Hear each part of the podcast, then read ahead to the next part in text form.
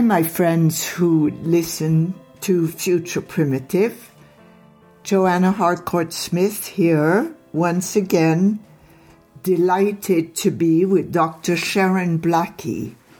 Sharon Blackie's work sits at the interface of psychology, myth, and ecology. She holds a PhD in behavioral neuroscience from the University of London and an MA in creative writing, and she is completing an MA in Celtic studies at the University of Wales, Trinity St. David. She is the founder of Earthline magazine and the author of The Long, Delirious, Burning Blue. Her most recent book, If Women Rose Rooted, is a non-fiction work about Celtic women in the myth and contemporary life. In early 2017, she founded The Hedge School, both an online space and physical location in Connemara, Ireland, for teaching in myth, wild mind, and enchantment. Sharon lives in Connemara, Ireland, and she is joining us from there. At this moment, I'm holding in my hands her latest book called The Enchanted Life, Unlocking the Magic of Every Day. Welcome, Sharon. Thank you for being with us. Hello, Joanna. I'm delighted to be here. Thank you for inviting me. Good. So, what I'd like to start with is you speak to us about falling in love again with where we are and who we are. Could you talk to us about this possibility of now falling in love with our essence?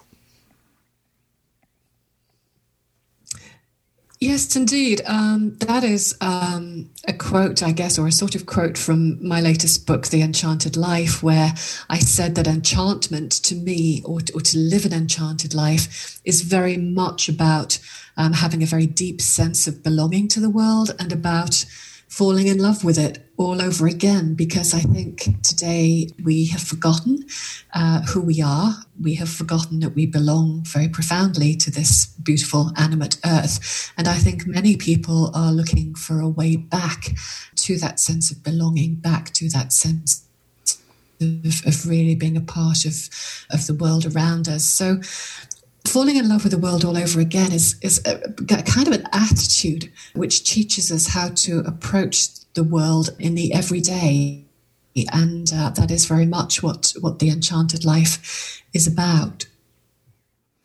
You speak about turning ourselves inside out, that so we can change, because obviously the way we are living now in connection with our planet is not life-giving. You say that we need to turn ourselves inside out. In that context, yes. Indeed. I see what you're asking me now. What I'm suggesting in The Enchanted Life is that people look at every aspect of their lives, literally every aspect of their lives, every choice they make, what they do each day, what they choose to eat, how they choose to live, because I think what is required today is a very fundamental revisioning of the way that we approach the world. And to me, that is what enchantment is about. It's not about magical thinking. It's not about a kind of add-on to a normal life. It's a fundamental change in the way that we approach the world and give ourselves to it, really. And as I said earlier, go back to falling in love with the world all over again. You write about your first disenchantment, and I think it would be good if you would define disenchantment, so then we could start from there to rediscover together what enchantment is. Yes, indeed. To me, disenchantment is actually falling out of love in the world, with the world. It is having forgotten that we are an intrinsic part of life on this planet, after centuries of Western philosophy, particularly, that have taught humans to see ourselves as above the rest of the world somehow, as above nature, as above the other creatures that inhabit this world along with us. And that process of disenchantment clearly is, I believe, what has led us to the situation we're in now, where we don't seem to care very much that we're destroying the planet. Now, clearly, many of us care very, very deeply, but I'm talking about as a species or as a civilization. There is something in humanity at the moment which leads us to continue damaging the planet. And that, I think, is because we have become so thoroughly disenchanted with it. We don't understand why it matters anymore.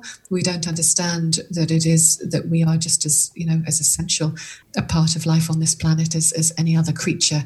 And that's really what I'm trying with The Enchanted Life to overcome, to say, okay, we've reached this stage of disenchantment where we just don't know who we are. We don't know what we belong to. We don't know what we're here for.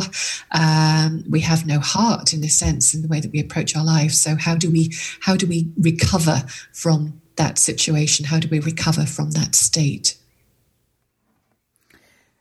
Well, has this to do with these patriarchal philosophies that came to us from Aristotle and much later Descartes? I mean, do we need to deprogram from this patriarchal conditioning? Indeed, I mean, you can call it patriarchal, but I think in one sense it is just a product of Western philosophy. I mean, it began with Plato, probably earlier than that, but Plato is kind of like very famous for having suggested that humans are above all other creatures on the planet, and that intellect and reason is more important than anything else in the world. And of course, Plato suggested that intellect was a function predominantly, was a masculine function, and not something that women were particularly possessed of. And so I suppose the idea of patriarchy has come from that. But yes, what then happened during the so-called Enlightenment, although you could argue it was quite the opposite, and the scientific revolution, is that there was such a deep emphasis placed on rationality to the exclusion of all else. And this was seen as the province solely of humans, and therefore the assumption was, as a result of that we must therefore be superior to the rest of the world, and that we can then use it because we're superior to it. We can dominate it. We can use it for our own ends. We have the right to do whatever we want to the planet. And this myth of human superiority, as well as separation, the focus on the intellect, the focus on the transcendental in religion, I think is very much what has got us into the mess that we are now. I'm wondering if you could speak to us about shame, and has this disenchantment come from the fact that we have built up a sense of shame about being human?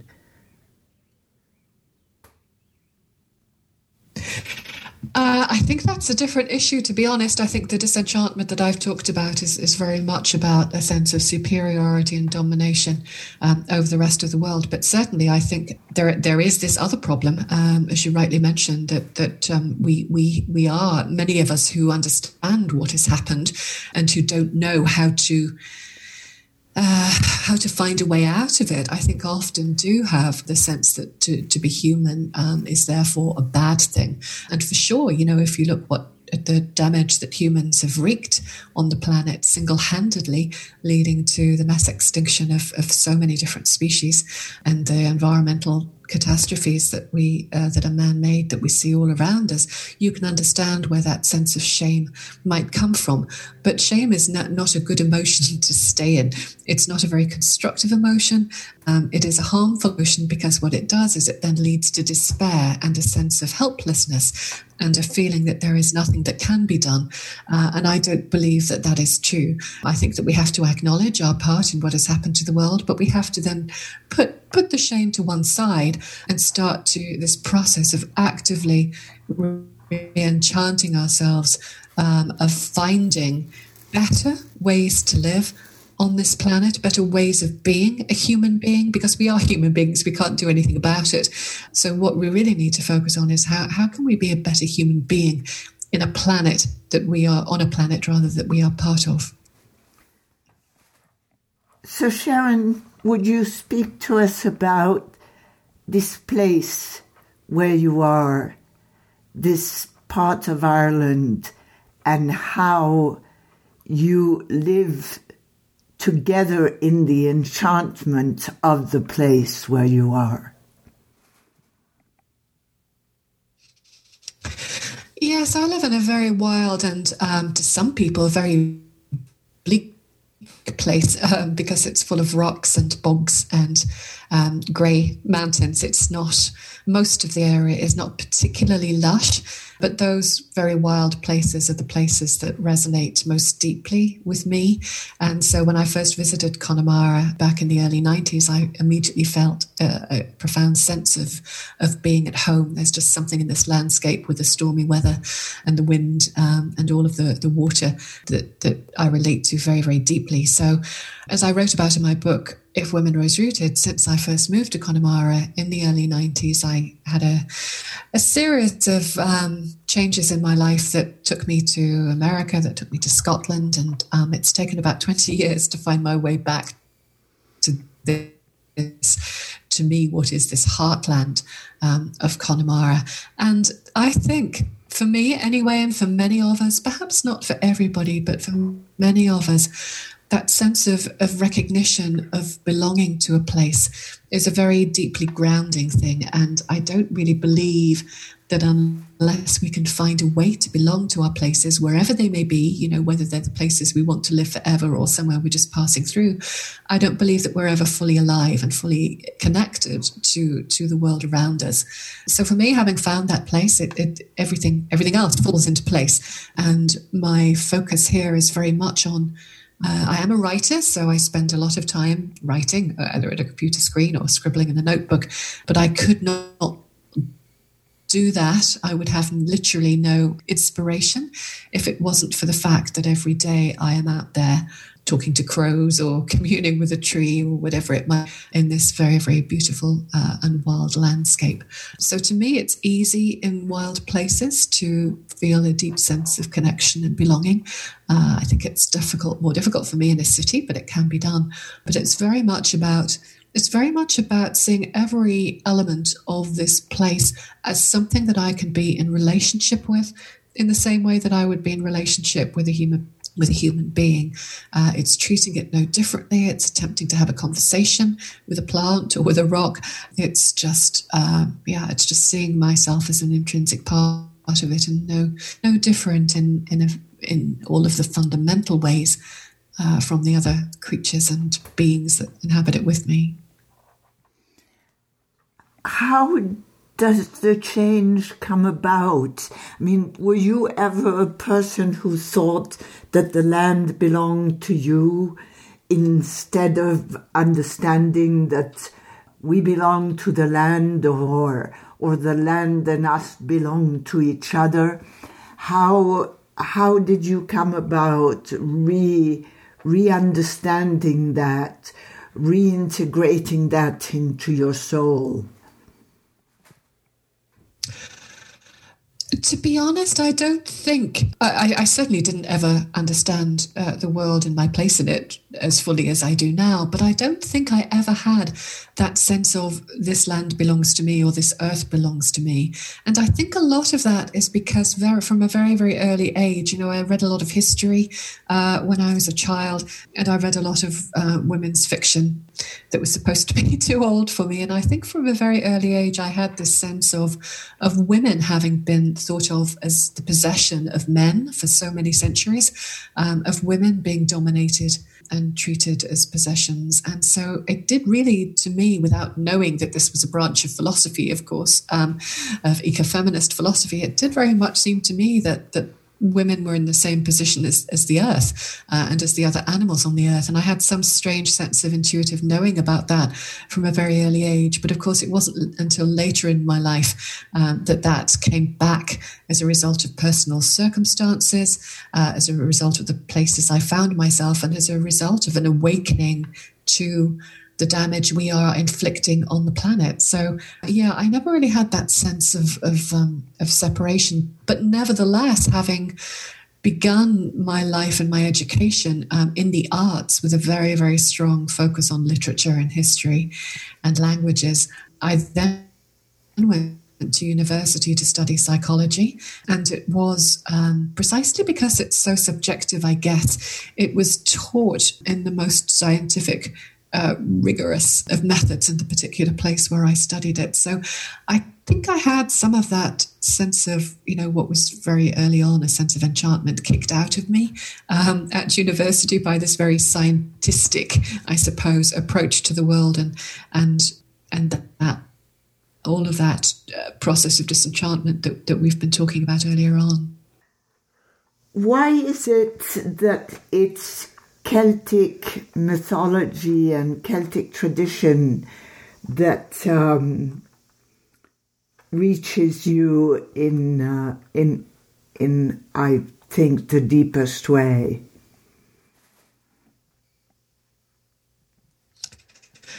I think it's because I know it's because I find it quite distressing, I suppose, that in this part of the world, particularly in Western Europe and in the countries that I have lived and grown up, whether that be the UK, Ireland, when people begin to understand that they are lacking a spiritual tradition, and when Christianity fails them, which is the religion, of course, that most of us are brought up in here, and when they go looking for something else that is more authentic, more earth-centered, there is a tendency to go looking for example, Native American traditions or for Eastern traditions like Buddhism.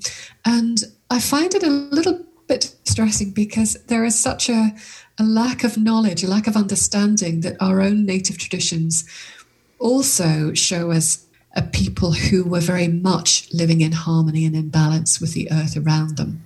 Celtic mythology is very much about being in service to the land. So to the extent, for example, that there are hero myths, the heroes may be swashbuckling warrior types, but they are very much in service to the land. And that is a very clear thread that runs through all of the old Celtic, certainly all the old Irish literature. So I suppose the reason why I'm so passionate about Celtic mythology and why I work so hard to bring it to people's attention is to say, look, we don't have to go and appropriate other people's mythologies. We don't have to bring something foreign that doesn't come from this place to this place. All we need to do is go and listen to the stories that literally sprang out of this land that is under our feet. And I think that's very important. It's respectful of the stories. It's respectful of the place that we live in, that, you know, that we try and find these traditions.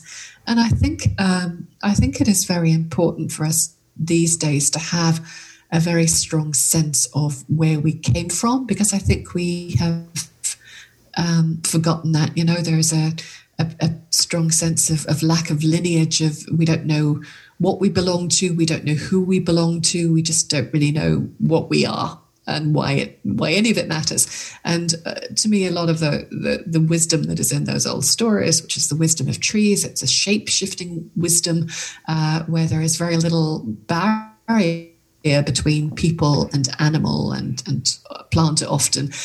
We need to look very, very deeply into that for inspiration for different ways of being in the world that are from these countries we belong to. You speak about building a new folk culture. Would you tell us what you mean by that? Yes, to me, again, it comes back to this sense of understanding our own traditions. I think that some of the old ways, some of the old folk ways were very much about living in harmony and balance with the land, about understanding the plants and animals that are around us, understanding the functions of herbs, for example, understanding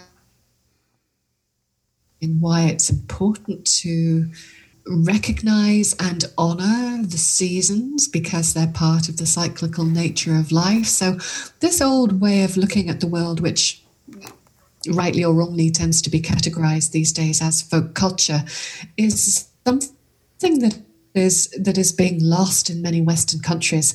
And so what we're trying to do at the Hedge School is in these lands, in these Celtic lands in Ireland, in Scotland, and also in Britain, there are still residues of the old folk ways. We know what our ancestors did. We know some of the festivals and some of the practices that they followed. And so to keep those old practices alive in a way that is relevant for contemporary times, because we can't go back, 200, 300, 400 years. Life and the world has moved on.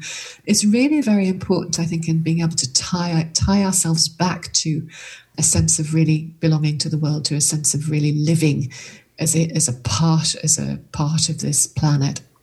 So folk culture to me is about doing that. It's about the people's traditions, the people's stories, the people's way of looking at the world, as opposed to something which is imposed upon us from the top down by the state, by the church or whatever. It's something that springs from the bottom up. It springs out of the land, and it's one of our ways of connecting ourselves to the places that we live. I think one of our disenchantments is that many of us have lost the sense of home by migrating, if not emigrating, at least migrating to places far away from where our lineages have evolved. And perhaps re-enchanting is a sense of coming home.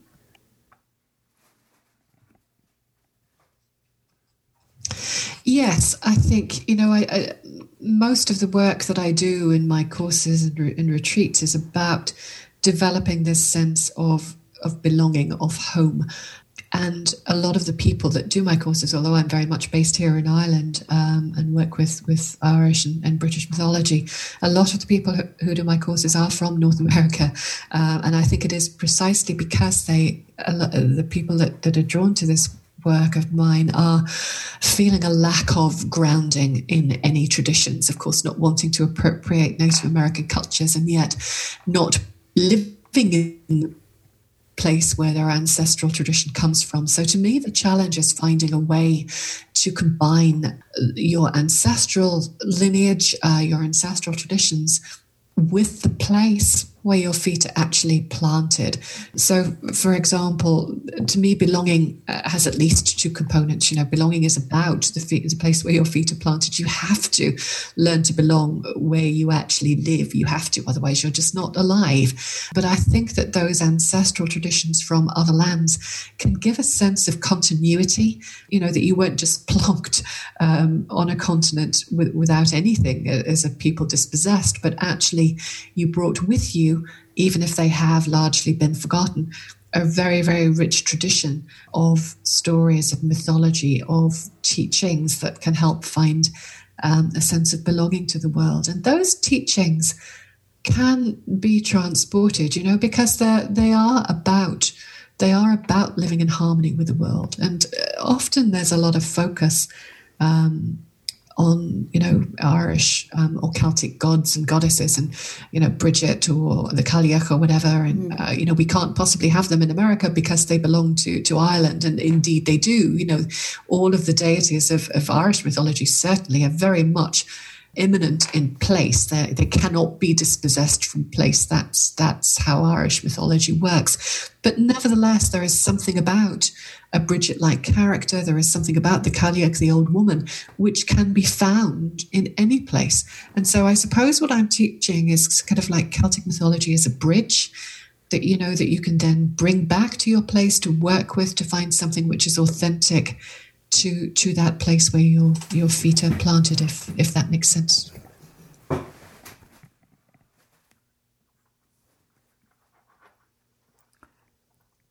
Can you tell us how some of the people? Well, let's begin by speaking about your hedge school.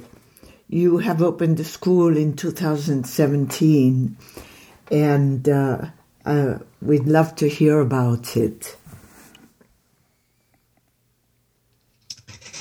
Yeah, hedge school is an Irish term, and it dates back to the days 1600s-ish, when the English were forbidding the Irish to speak their own language and forcing them to learn what children in English schools, in British schools, might have learned, and really trying to stamp out the old ways, the old stories, the old histories of this land. And so in protest, the Irish took to the hedges, and the teachers came from the people, and they held kind of impromptu schools in buildings, in farm buildings, or sometimes outside by a hedge, in order to make sure that their own native traditions were still passed down and weren't wiped out by foreign learning. So I loved that idea of all of the best stuff coming from the edges, from the hedges and the edges, and the idea of a hedge school, which is very much about keeping native traditions alive, as I said, is very much at the centre of my own work. So that's where the name hedge school came from. When we moved back to Connemara, because I'd left for a good few years, about this time last year, we had happened upon a very strange house, which happened to have in its small grounds a renovated wee cottage that was not being used for anything. And so I thought, there we go, the perfect premises for a hedge school. Mm-hmm. And partly it is a place where people can come to do workshops. We haven't done very much of that yet because we haven't been here very long. But also it's a virtual idea. It's a virtual centre for online courses and online offerings in myth and fairy tale and belonging to place, so that, again, people can explore that old folk culture and think about ways of bringing it into their daily lives today in so that we might continue to this work of reconnecting ourselves back to the land and back to our places.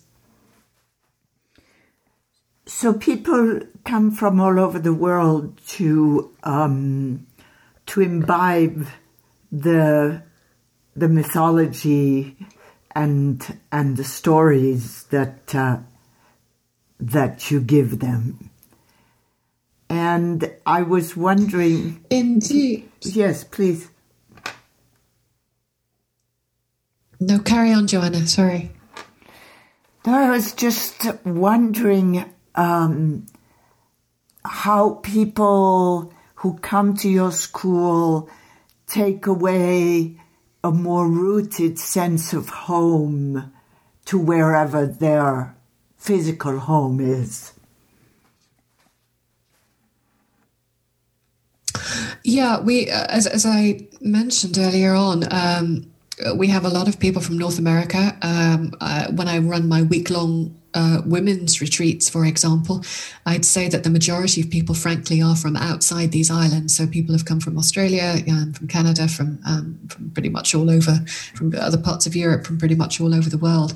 And all of them really looking exactly for that, for this sense of how can they learn how to belong. And it is very much, as I was saying a few moments ago, about finding ways to make these old stories, which are very much related to this particular country, relevant in the places where you live. So perhaps I could give one example. Yes, please. I have done a lot of work investigating, researching a character in Gaelic mythology and Irish and Scottish mythology called the Cailleach. Literally, the word means old woman. And the Cailleach is the creator and shaper of the land. In Irish mythology and Scottish mythology, she's also very much a very fierce guardian and protector of the land. So there are lots of let the hunters take too many hinds, too many pregnant deer, and will stop them. And say if you leave my hinds alone, I'll let you have a nice stag at the appropriate time. So she's quite a fierce protector of the land and a character who keeps it in balance. And to me, this is a very powerful creature. This is exactly the kind of character that we need in the world today, for women to look up to, for women to be inspired by, because this is from the days where the cosmological force of the universe in these countries was female. And we need to remember that. So the Cailleach, of course, is very much a creature of Ireland and Scotland. You can't take her out. That's what she is. She made and shaped this land. She didn't make and shape any other land. So to take this, so people will say to me, well, how can I make that relevant to, I don't know, the deserts of New Mexico, for example, since she is so much a creature of high, rocky, wet, windy places like Ireland and Scotland. And to me, if you learn enough about a particular character, if you learn enough about a particular archetype in the Jungian sense, you learn the essence of that character, and you can take the essence of that character with you. And then you will not find the Cailleach in the New Mexico deserts, but you will find the old woman. There is always an old woman everywhere, in every land, if you're looking for her. And so I think that for people who have an ancestral tradition in any of the Celtic lands, understanding the archetypal characters that are available to us, the archetypal characters that for centuries, for millennia, have populated our old myths and stories, gives you something very, very concrete in a way that you can then take back to your own place and use it to find your own old woman, your own Bridget, your own warrior, god, goddess, or whatever. And so that's part of, just one small part of the process as an example.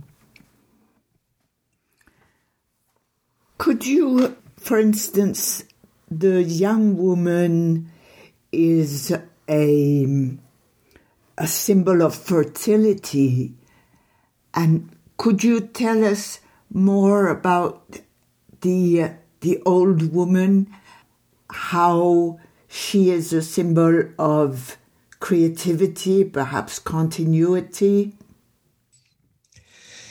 Yeah, I think in the if we look at the Cailleach, who is there are lots of hags, normally called hags, in Celtic mythology, who serve various functions, and the Cailleach is probably the most powerful and important of those.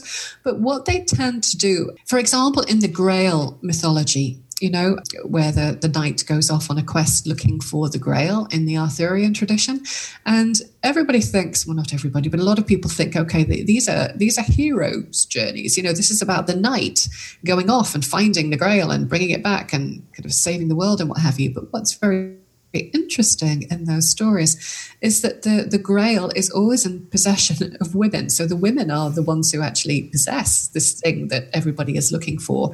And very often in those old stories, there is a character who is called the loathly lady, literally a very ugly, haggish character who comes out of nowhere very often and basically tells the knight, who isn't doing very well, how he must do better. And it's not necessarily a scolding function, But it's a challenging function. It's just like, you know, you're not doing very well here. You better get on with it. You better, you know, pull your socks up and do a better job. You know, why haven't you asked the right question? Why haven't you done that? So the hag is in the old woman in these stories, as well as the Cailleach, is very much about an appropriate challenge to other characters to find the right path, to be on the right path and to live well and in balance and harmony with the land. So the Cailleach particularly is a very fierce character, and I don't mean in an angry kind of sense, but she's not going to be messed with. You know, she's not going to take any nonsense. So she will not permit the hunters to take more than she thinks is allowed. And this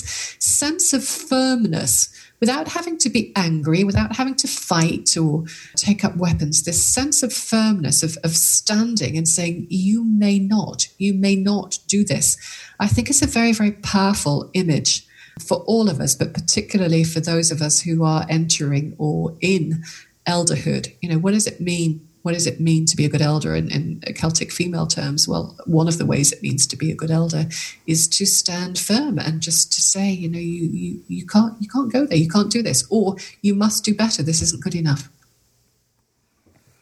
Perhaps this is a time to urgently call on older women to remember what the task is.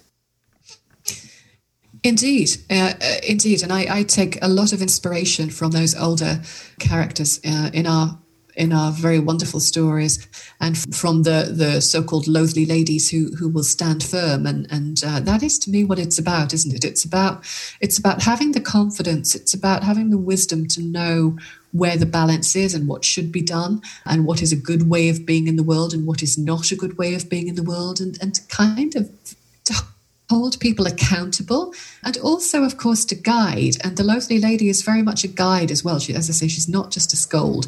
She will set the knight in the Grail legends back on the right track and say, you know, maybe you need to try this instead. Maybe you need to think about doing that because what you're doing right now really isn't working.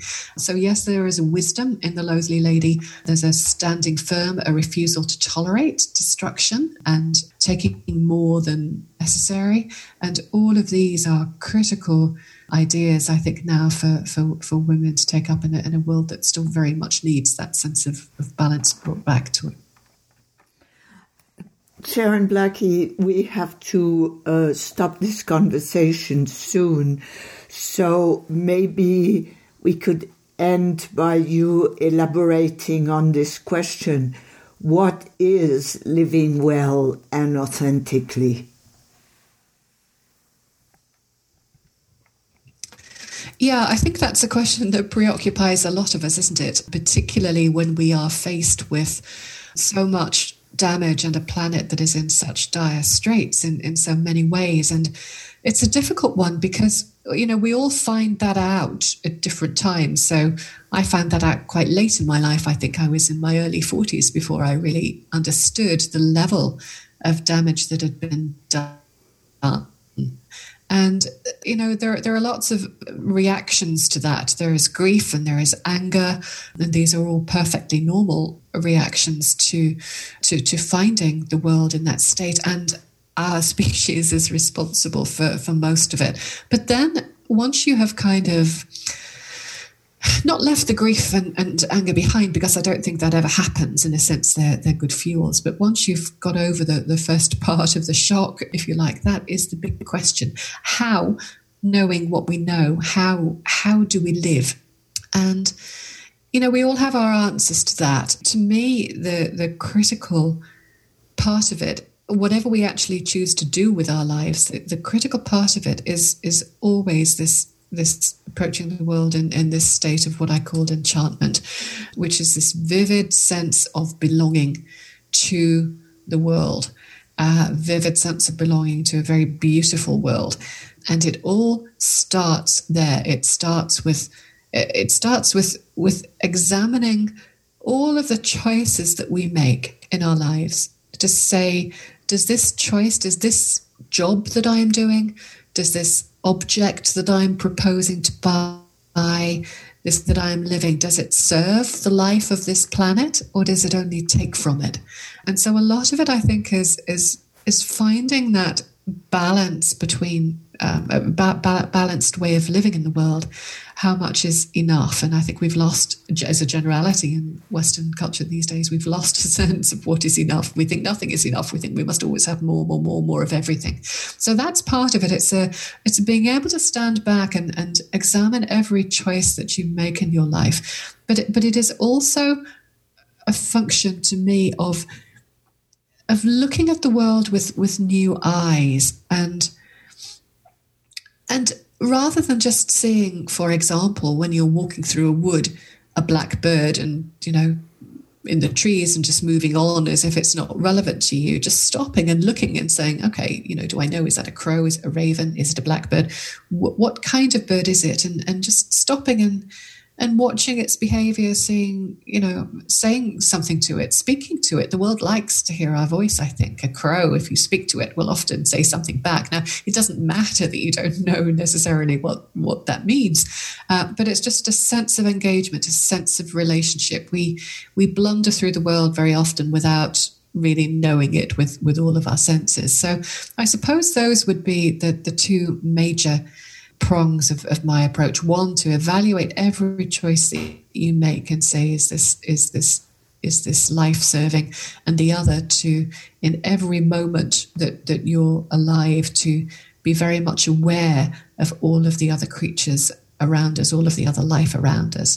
My own feeling, particularly as a psychologist, is that modern Western culture locks us too much inside our own humanness, you know, and so modern psychology for decades now has told us to turn in on ourselves for the answers. You know, introspection is the way to do it.